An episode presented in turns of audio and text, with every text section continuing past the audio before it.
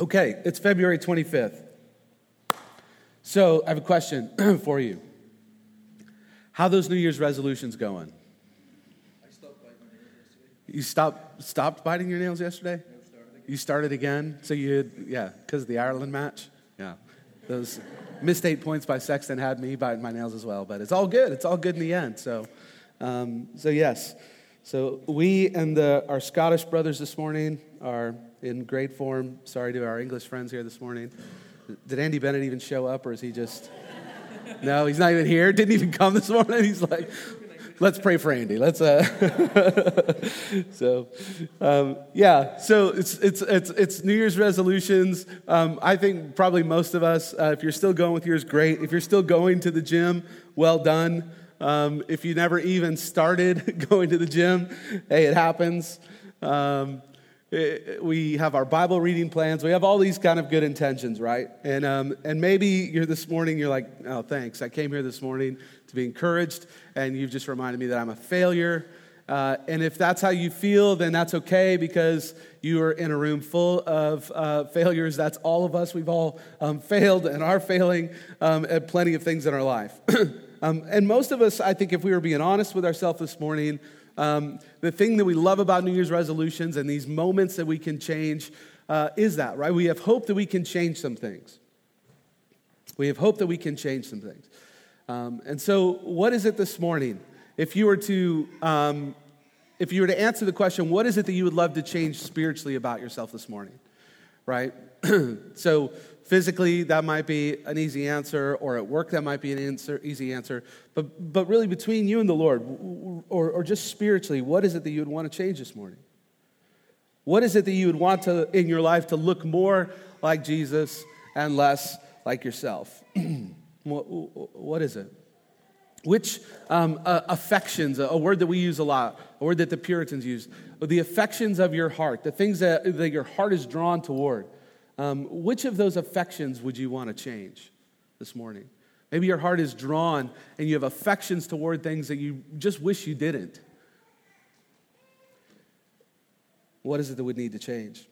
Um, 2 Corinthians 5.17, Paul writes uh, to the church there, and he reminds them of this truth. He says, if anyone is in Christ, he is a new creation.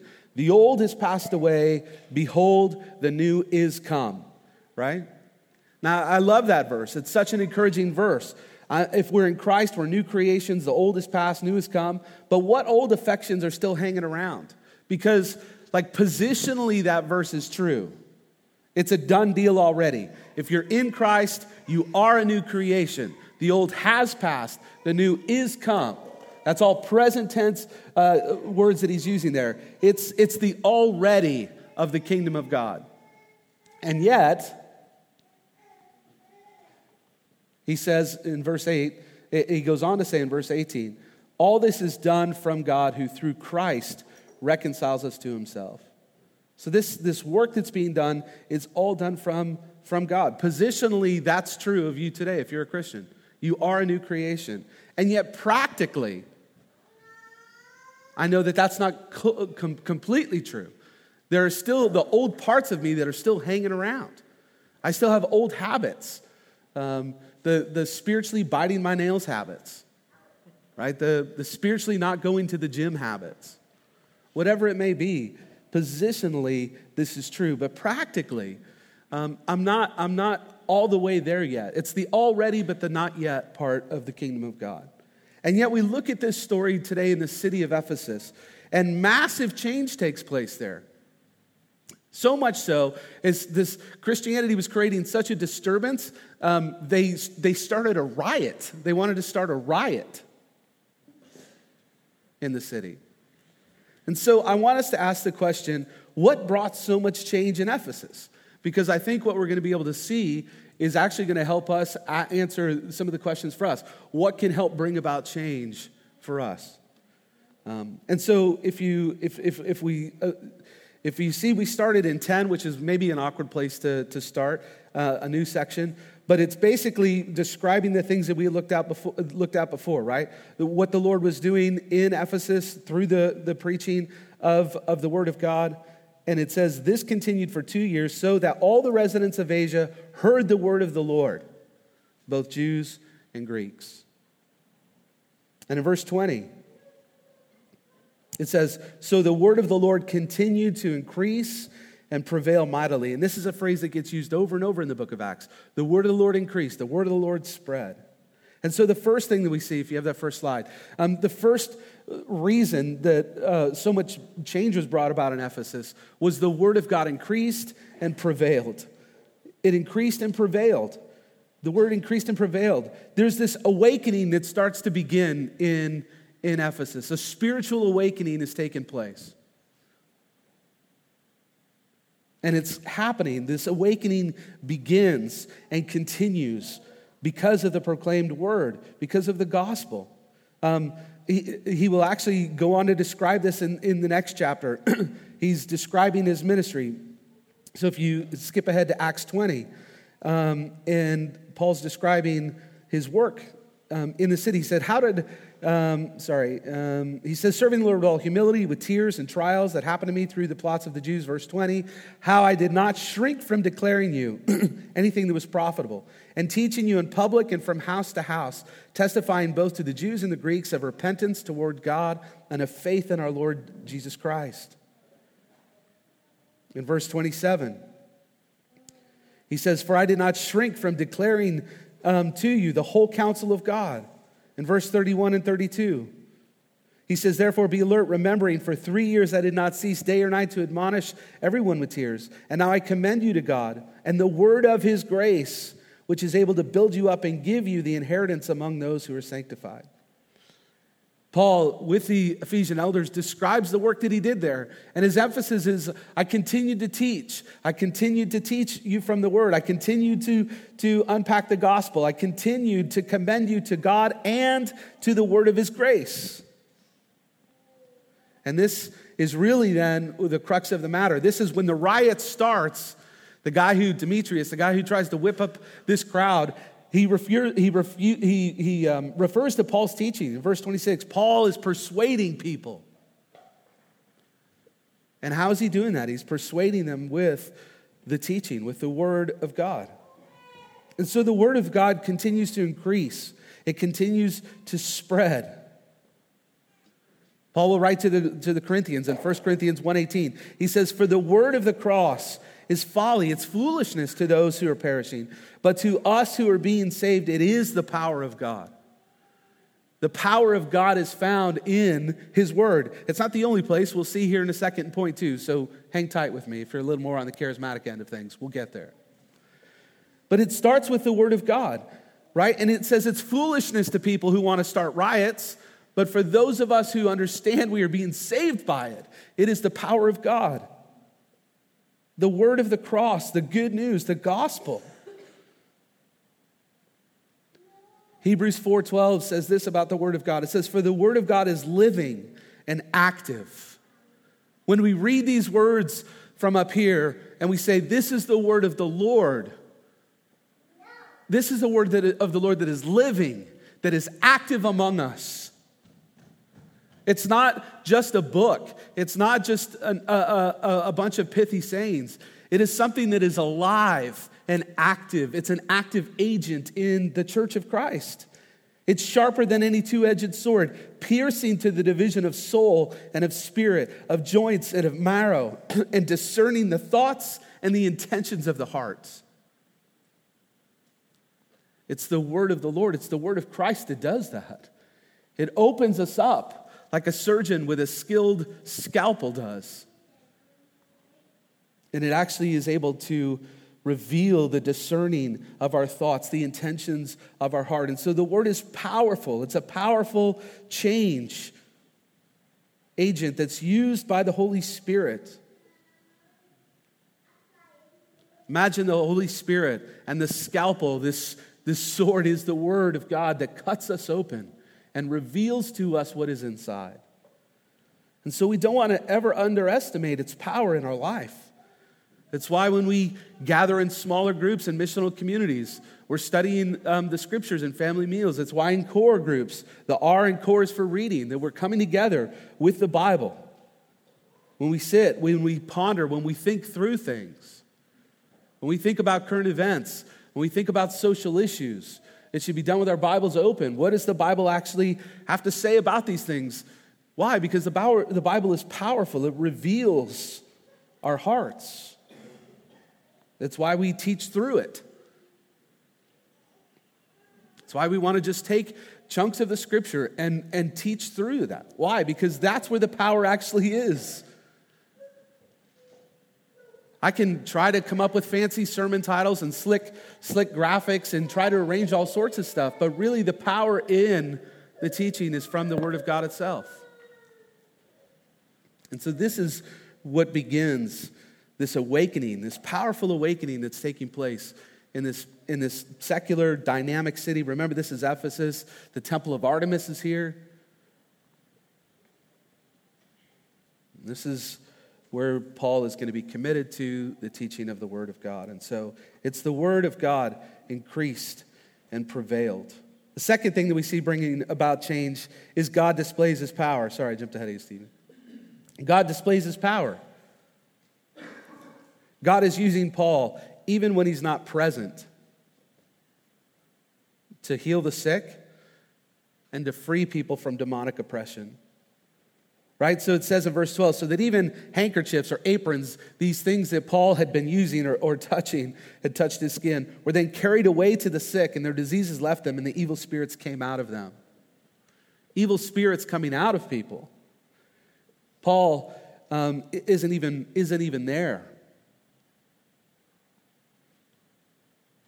Now, you, if you, my guess is probably a lot of you don't watch religious TV. That's probably a good thing. But every now and then, if you uh, turn these on, you'll see these kind of religious hucksters today trying to do something similar, right? Um, these kind of holy prayer cloths, or if you'll just send in your money, we'll send you these prayer cloths that you can uh, use and, and things like that, right? And so this is, um, you remember the last time uh, we gathered um, looking at the book of Acts, we talked about the difference between being descriptive and prescriptive. So this is a descriptive, this is description of what's happening here. This isn't prescriptive that, okay, well, maybe we should get handkerchiefs.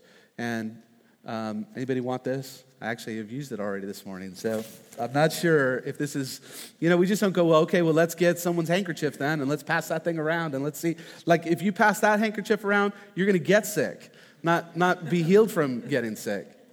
So this is a descriptive, not prescriptive kind of moment here. And in verse 11, it actually says who's doing the miracles. Is it the handkerchiefs? Is it Paul? Who's responsible for, for these miracles? And God was doing extraordinary miracles by the hands of Paul. It's God who is acting, it is He who is displaying His power. And so God may choose to do miracles. He still can, He still does. Um, the fact that you're here this morning is, is nothing short of a miracle. Um, that God has opened your heart and eyes um, to respond to His word. We, we, um, we respond in obedience and faith because God actually asks us to pray um, for those miracles to happen. We believe He does, but we don't demand that He does. We ask Him to. Um, we still continue to do that, right? James 4 says, Are any of you, are any among you sick? Ask the elders to come and anoint you with oil and pray for your healing. Um, we do those very things. We've done that just in the last couple weeks. Um, so we, we continue to do that. We believe God's power um, to be real. But we want real power, not some faux manufactured power, right? Um, if you have your Bible again, turn to uh, 2 Timothy chapter 3. 2 Timothy 3. Thinking about um, the power of God bringing about change. And this is Paul writing to his young apprentice pastor. He says, But understand this. This is uh, 2 Timothy 3 1. But understand this that in the last days there will come times of difficulty. Why? For people will be lovers of self, lovers of money, proud, arrogant, abusive, disobedient to their parents, ungrateful, heartless, unappeasable, slanderous, without self control, brutal, not loving good, treacherous, reckless, swollen with conceit, lovers of pleasure rather than lovers of God. Now, that's a description probably of any time in humanity, right? But it certainly describes the, society we live in. Now, what does he say? Lovers of pleasure rather than lovers of God, having the appearance of godliness, but denying its power. Avoid such people. That's his advice. Avoid these kinds of people. And in this list of people who are lovers of self and lovers of money and heartless and unappeasable people are also people that have the appearance of godliness but deny its power. He says, avoid, avoid these, these kind of people. Man, I really, really hope um, that, that that's never said of us, that that's never said of me. But I, I can't help but wonder are there churches that have the appearance of godliness? Our church is littered with church buildings, our, our city is littered with them. But there are times where I have to ask, where's the power, though? Why are they dying? Why are they shrinking? And there's probably a lot of complex reasons for that. But what we ask the Lord for is real power, not faux manufactured power. Something with the appearance of godliness, dressed up as godliness, but no power of godliness. And you get this, this, I think, one of the funniest examples in Scripture of people who are trying to look godly but have no power. You get these seven sons of Sceva, which to me sounds like a real heavy metal band or something. I'm not sure, but these seven sons of Sceva, they were, these were, um, so this is Ephesus. They're attracted to sorcerers and magicians, and uh, it was very common uh, for them to go to kind of sorcerers wanting blessings or cursings, and they would pay them a price for that. Um, and so you have these seven sons of Sceva, and they're wanting to cash in on Jesus' name, right? They see people being healed in the name of Jesus. These handkerchiefs, demons are being set free. This is what they do. They're these like kind of exorcist guys or whatever. Um, and they're like, we'll, we'll, we'll cash in on some of that. Yeah, yeah, Jesus, yeah, cool. We can do that too. And what do they do? They go into this guy who's demon possessed, and they get absolutely, utterly owned by the demon. Just utterly, publicly humiliated. It's not like they went in and kind of just tried and was like, man, that didn't work, and kind of had to like just leave and come up with excuses. Like they went in and tried to cast him out, and the demon has this conversation with him. They're like, he's like, uh, Jesus, I know, got that one. Which, by the way, every time you see a demon encounter Jesus in the name of Jesus, they always acknowledge uh, his power, they submit to him, and acknowledge that he's the Son of God. And so, this same thing Jesus, yep, check, we know Jesus. Paul, I even know Paul. I have no idea who you jokers are and what you think you're doing here.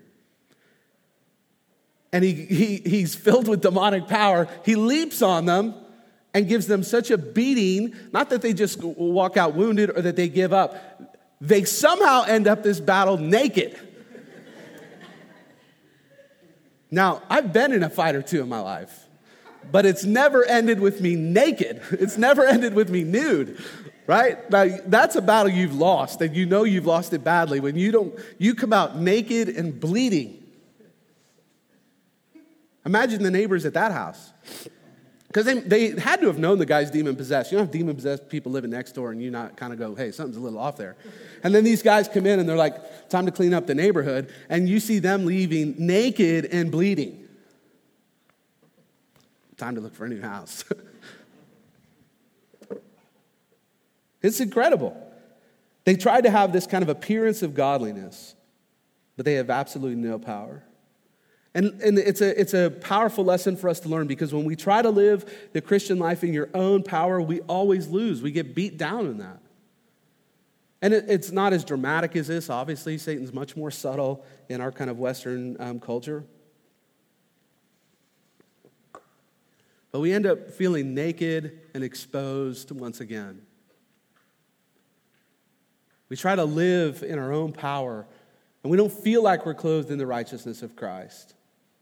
We just feel like we're naked and bleeding and exposed for who we are. These guys thought they were legit, right? I mean, they actually thought they were. They thought they were legit. They went in there with every, every, expectation, uh, every expectation that it would go their way. But they had no real power. They weren't actually connected to Jesus. These were not of Jesus. They were charlatans, they were fakes, and they're exposed as such. And this, this powerfully shows us this reality the reality and the influence of, of, of, Satan in the world, but it also shows us the superior power of Jesus over all other powers. Right? There's this contrast in verse, in verse 12. And God, uh, verse 11, and God was doing extraordinary miracles by the hand of Paul, and then skip down, what? Um, so that their diseases left them and the evil spirits came out of them. And then you have these guys trying to exorcise a, uh, uh, an evil spirit, and he's like, Not today, fellas. Not today. This contrast between when Jesus and the power of Jesus is, is present, evil spirits leave. But when we try to have a faux spirituality, there's no com- compulsion, there's no command, because the power and presence of Jesus isn't there. So, what's the result then of this contrast?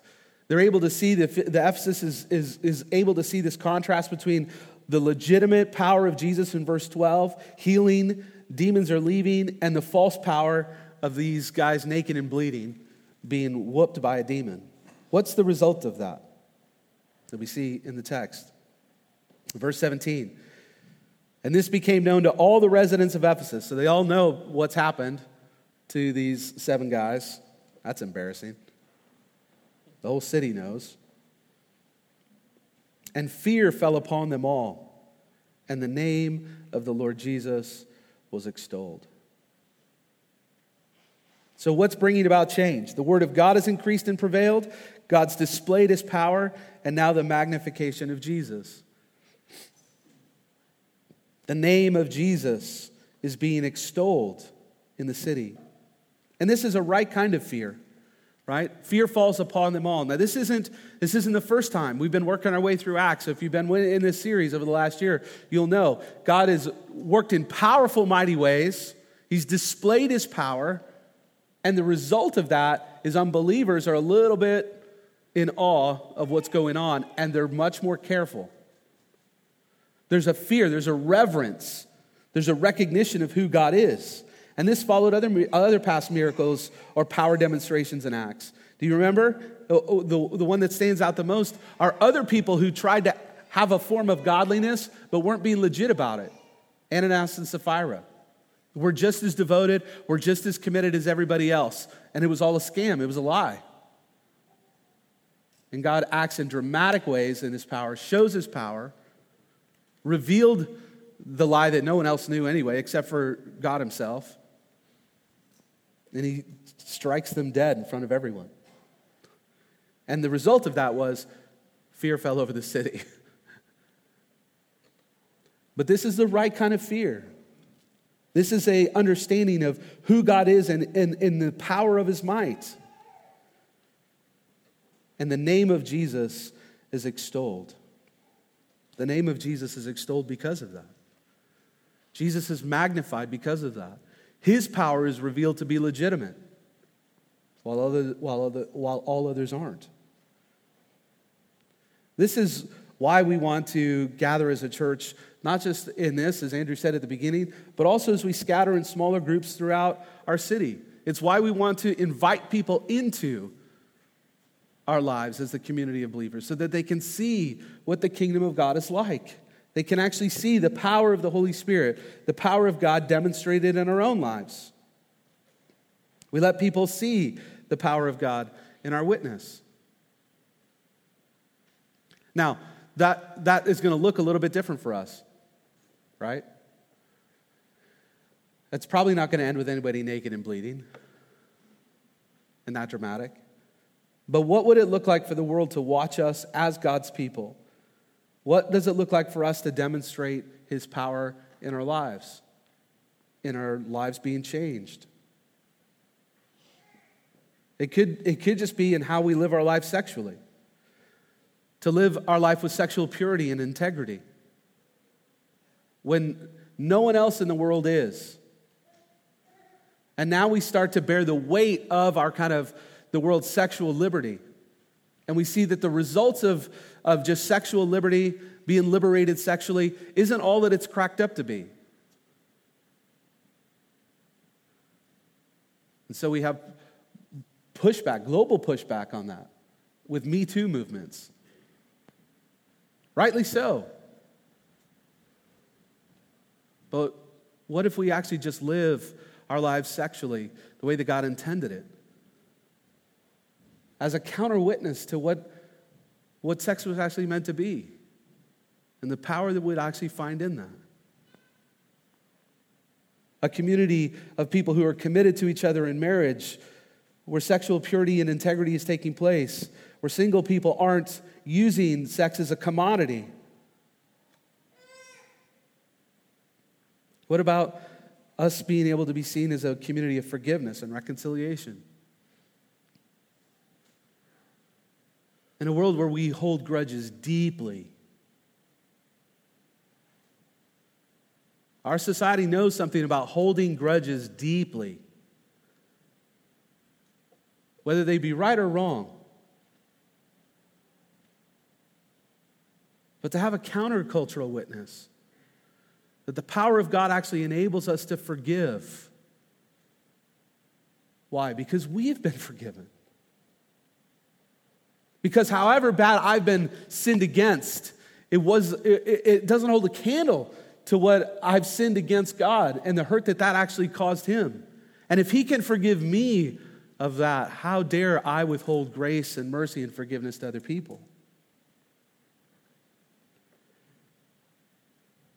for people to see the power of God in the diversity of our relationships.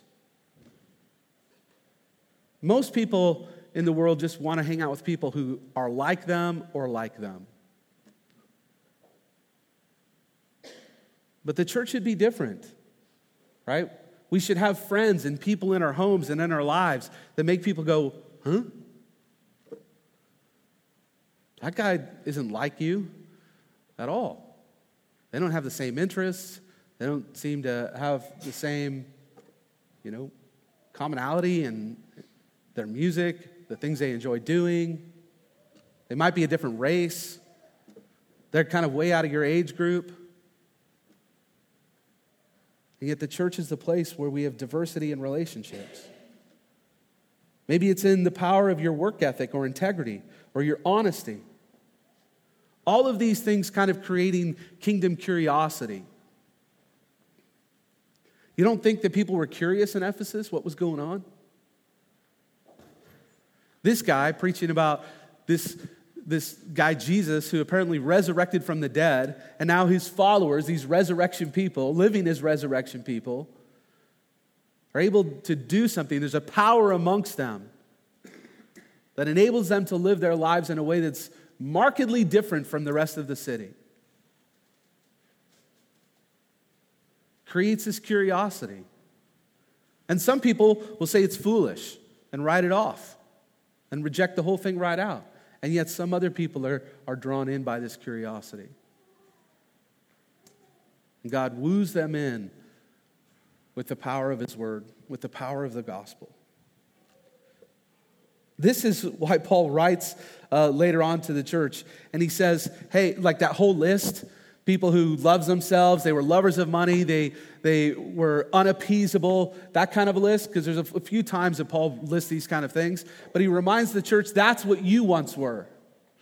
That's what i once was. That's what we all used to be.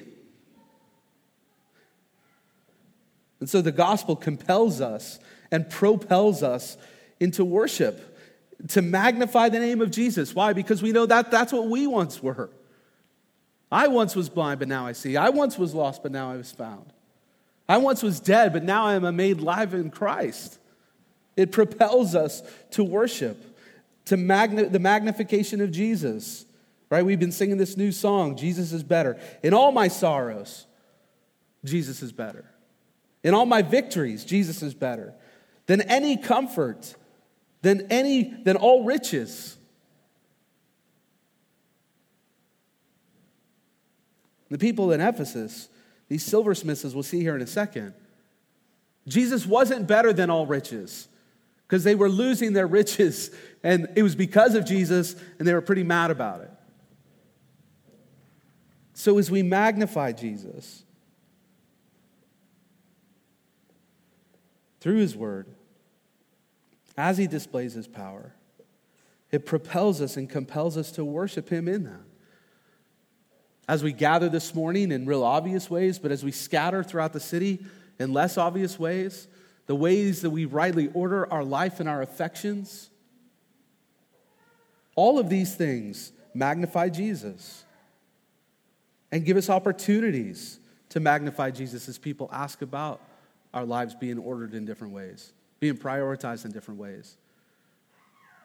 We use our sex, our money, our influence, our power in different ways than the rest of the world.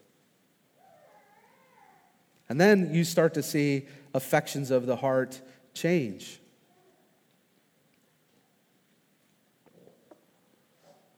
The affections of our heart change.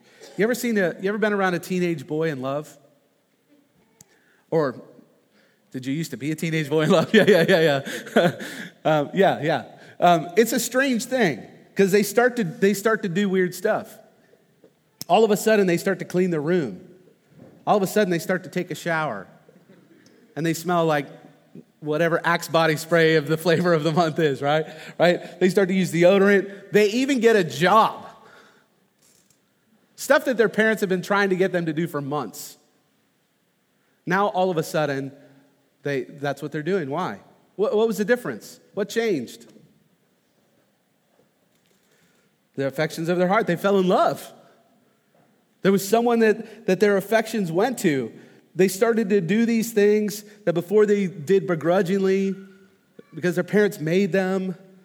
But now he wants to do it because he has a new love. This is exactly what we see happen here. Look at verse 18. The name of Jesus is extolled. Also, many of those who are now who were now believers, okay? So those who are now Christians came confessing and divulging their practices. And a number of those who had practiced magic arts brought their books together. These are their books of spells, incantations, books of the occult, and burned them in the sight of all. And they counted the value of them and found that it came to 50,000 pieces of silver. So the word of the Lord continued to increase and prevail mightily. These were believers now confessing sin and renouncing sinful practices. Why? Because the affections of their heart, the desires of their heart, had changed because of a new love in their life. 2 Corinthians 3, um, let me just read, read this to us. This is, I love this. This is Paul writing to the church in Corinth, which, by the way, he writes the first letter um, to the Corinthians while he's here in Ephesus during this time. Just putting this timeline together for us. 2 Corinthians 3 16.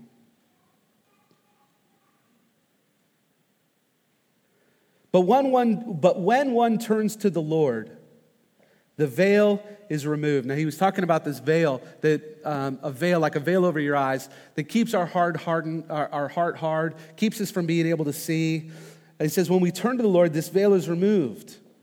Now, the Lord is the Spirit, and where the Spirit of the Lord is, there is freedom. And we all, with unveiled face, beholding the glory of the Lord, are being transformed into the same image from one degree of glory to another, for this comes from the Lord who is the Spirit.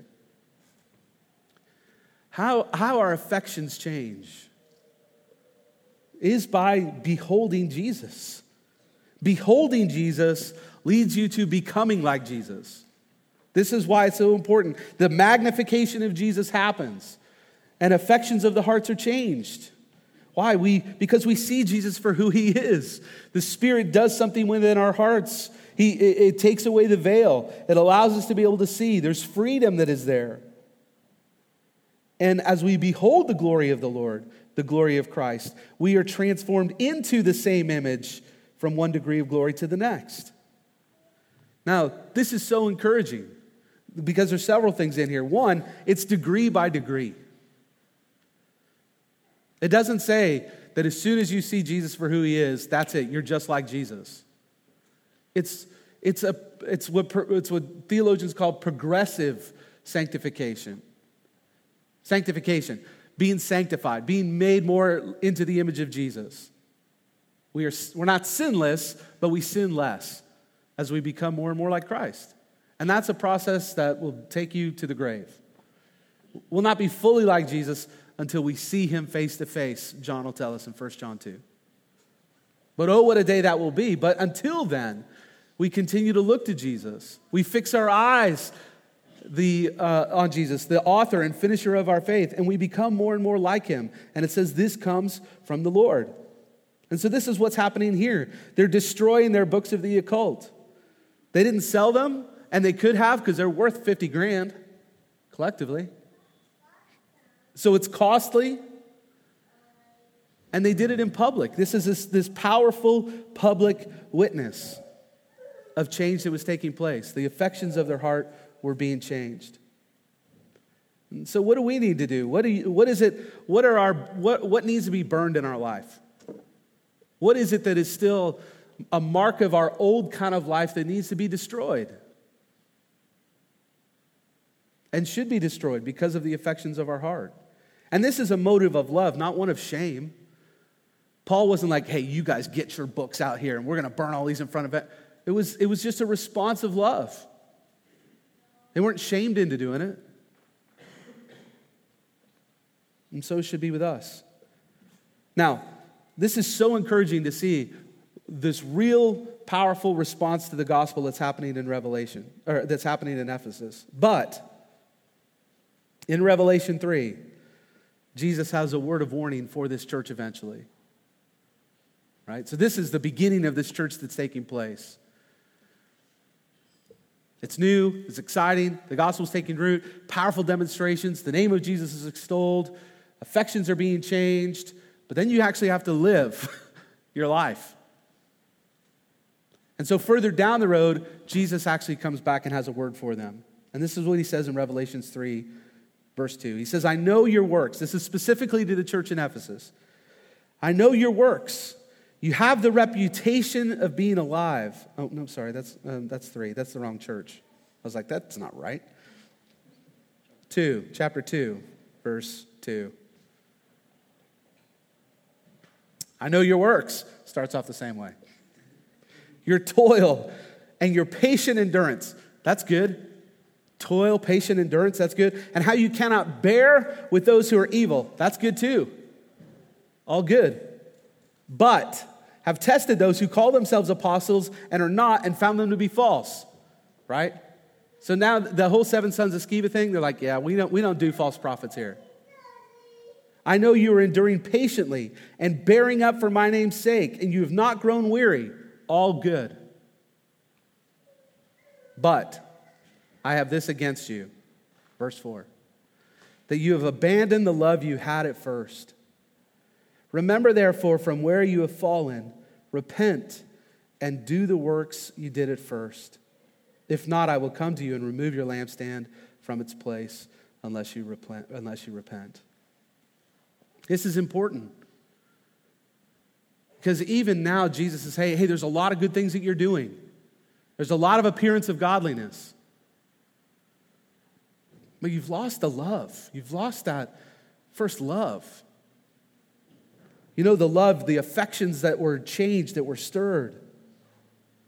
And he calls them to repent and to go back to that. Right?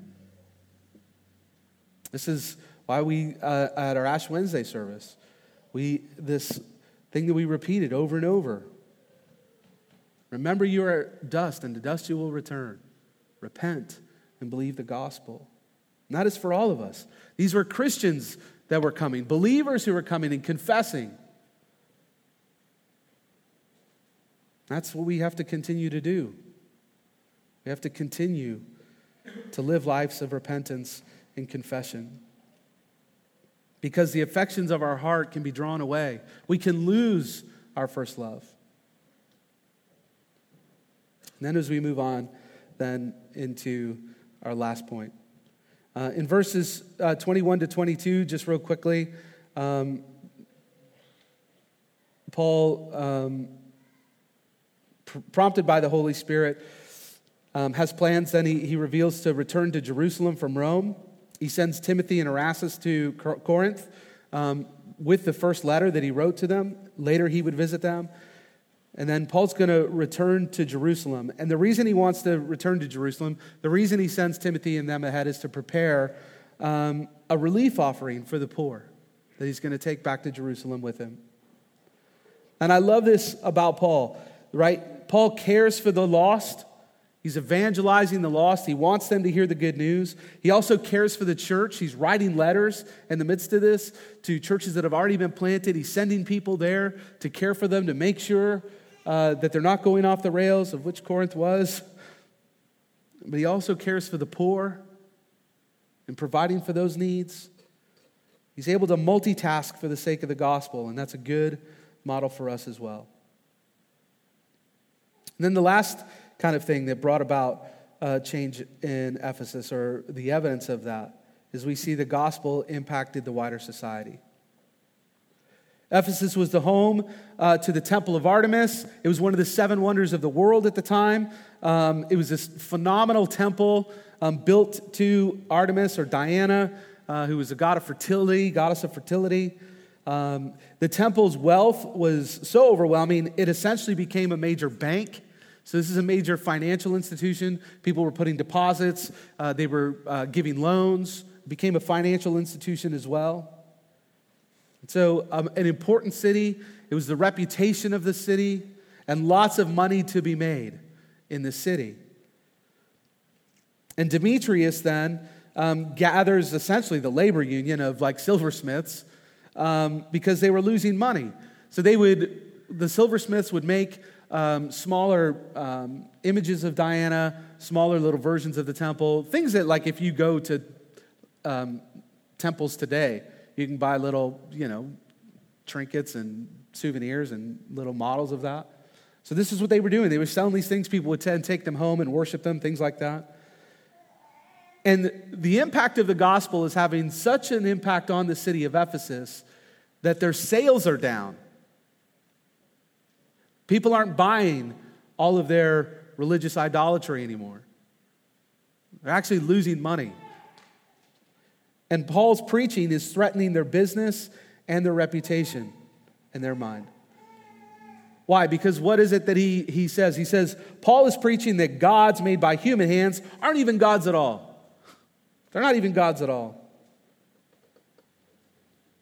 And that's true. And this still happens today. It happens in, in less subtle ways in other parts of the world. This is um, a picture from recent travel to Thailand. I don't, know if, I don't know if you can see that. It's basically a small little um, a shrine um, with a Buddha there. And then on the bottom here, you'll see they've left out some lychee fruit, a tin of Coke, and a bottle of water and, uh, um, for, that, for, the, for their God. So I, what I kind of found funny was okay, if you're going to do that, that's one thing, but he can't even open his own drink. Like, brother needs a straw.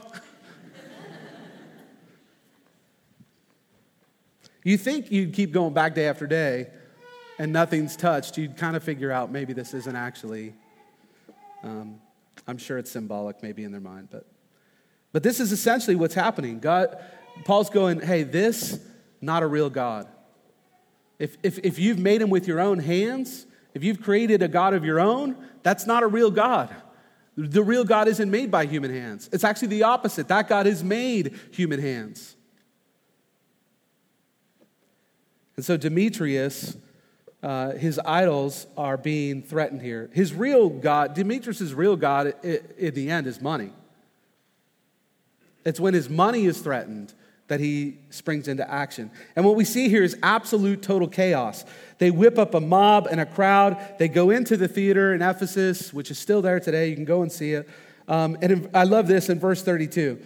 Um, now, some cried out one thing, some another, for the assembly was in confusion, and most of them didn't even know why they had come together. I'm like, Demetrius literally invents Facebook before it even like exists. People are just mad, angry, outraged, but they're not really sure what about yet or why or I just know I'm mad and everybody else is mad. Great, let's do this together. And this is what people do when their idols are threatened. They get angry. They get mad. Right? That's true for anything. And it's so easy to identify when it's not your idol. Right?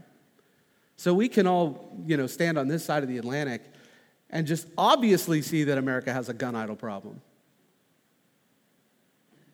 But what's ours? Ah, oh, and that's a little harder, isn't it? It's a little trickier when it's yours, when it's your identity, when it's your politics that gets threatened. But one way is, one way to find out is, what do you get angry about? I'm not talking about righteous anger. I'm not talking about braiding the whip and throwing over a table kind of angry like Jesus did. I'm talking about the wrong kind of anger. And that's probably a pretty good indication on the dashboard of your life what your idols are. When they're threatened, what is it that you get angry about? Paul wants to go in and address the crowd and his disciples and non Christian friends, like um, some of the Achaeans, are like, no, bad idea. You're not coming out alive. And so God protects the life of Paul. He doesn't go in, might have made matters worse. And the actual clerk comes in and says, hey, what laws have they broken? They haven't broken any laws. They haven't, this is, this is interesting because he says they haven't blasphemed our God they, they've never, they haven't been sacrilegious nor blasphemers of our goddess. that's important because Paul is, is preaching against their God, but does it in a way that they don't see it as blasphemous or sacrilegious. He does it in a way that is still respectful. And they've got no real legal grounds to stand on. He says, listen, if you have any real issue, take them to court. The courts are open. Have they broken a law? Take them in before the courts. And of course, there wasn't any law that they had broken. Because we see how the kingdom of God advances. It doesn't advance with weapons, it doesn't advance with violence, but it advances through the preaching of the gospel with the power of the Holy Spirit and the changed lives of the saints. This is what was advancing the gospel all throughout the region. Jesus equaled the power and life. Artemis, there was no power, it was lifeless. And people were starting to see that by the demonstration of the power of the Holy Spirit, by the Word of God being explained. And this great awakening takes place in the city of Ephesus. Paul ends up being there around three years doing ministry. One more slide. J.I. Packer um, basically um, studying the Great Awakening that took place in the United States in the 17th century with Jonathan Edwards and things like this, uh, and studying different, he, he gives 10 elements of awakening. I think you probably see all of these in this passage as well. Here, here, here they are. Did I skip ahead? Are they up there? Can we put them up there? There they are. Great. One, God comes down, right? God's, God's power and his presence are, are manifest um, powerfully there. Second, God's word pierces. It pierces our heart. It does what, what Hebrews 4 says it does. Man's sin is seen, right? Our sin, our sin is exposed, our, our idolatry is exposed. Christ's cross is valued. We respond to the good news of the gospel. We respond, and, and the cross of Christ is something that is, that is valued, that is seen as a great treasure. The name of Jesus is extolled, and change goes deep. Giving up our idols, burning our, our w- books of witchcraft, and love breaks out. Love breaks out, joy fills hearts. Each church becomes itself. This is when the church in Ephesus became itself. The presence of God was there, the power of God was there, the fellowship of the saints and communion was there.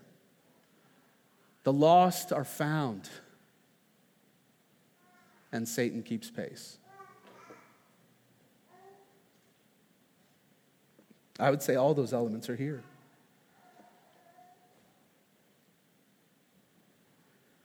These are the elements uh, uh, of, of, of church planting. Um, village is what it is today, for better or worse. I, I hope because of this as well, that God has met us, that His word continues to pierce us, that we're able to see our sin for what it is, but that we don't just, we don't hunker down on that and, and, and, and focus solely on our sin. No, it pushes us to the cross of Jesus. So we're exposed as failures and sinners this morning.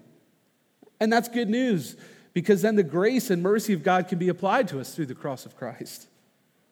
Change then goes deep into our lives joy and love, the church actually becoming itself. Lost people are found. But Satan will keep pace. And so we continue uh, to lean into the power and presence of Jesus, asking for his unity and his protection among us. Where do you find yourself in the story this morning? No doubt all of us, all of us in this room, myself included in that, all of us have to respond to this call, right, of, of repentance, of turning from our idols once again. Because our hearts are so deceitful and wicked, right? They, they just kind of, the natural gravitational pull apart from Jesus and his spirit is back to these old, old affections again.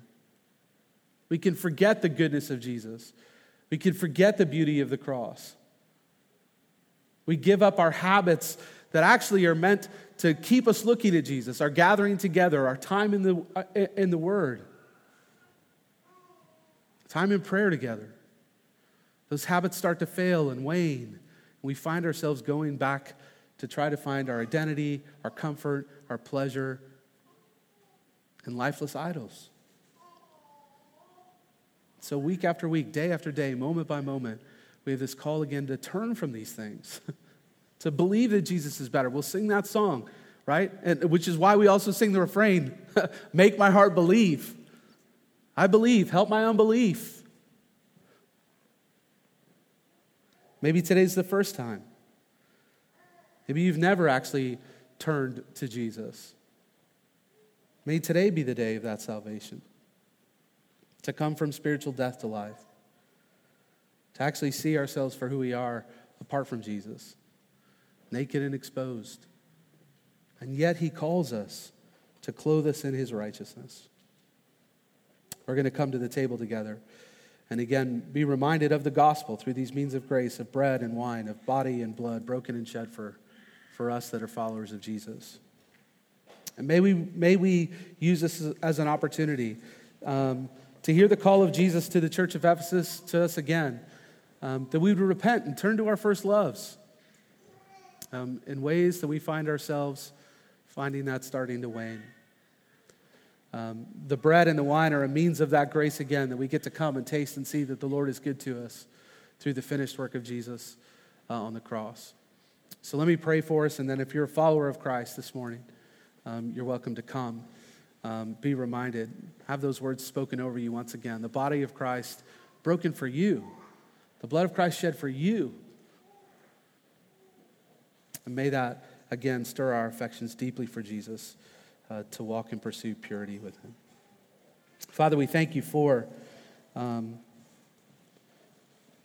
the evidences of your power that we read in the scripture, the evidence of, of your word and the gospel not returning void as you promised that it wouldn't, um, for it doing its job as it does.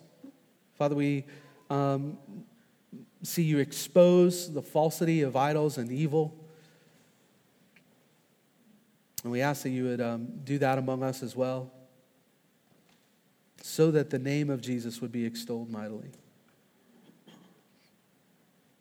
In our own hearts, in our own affections, in our own families, in our church, as we gather, as we scatter.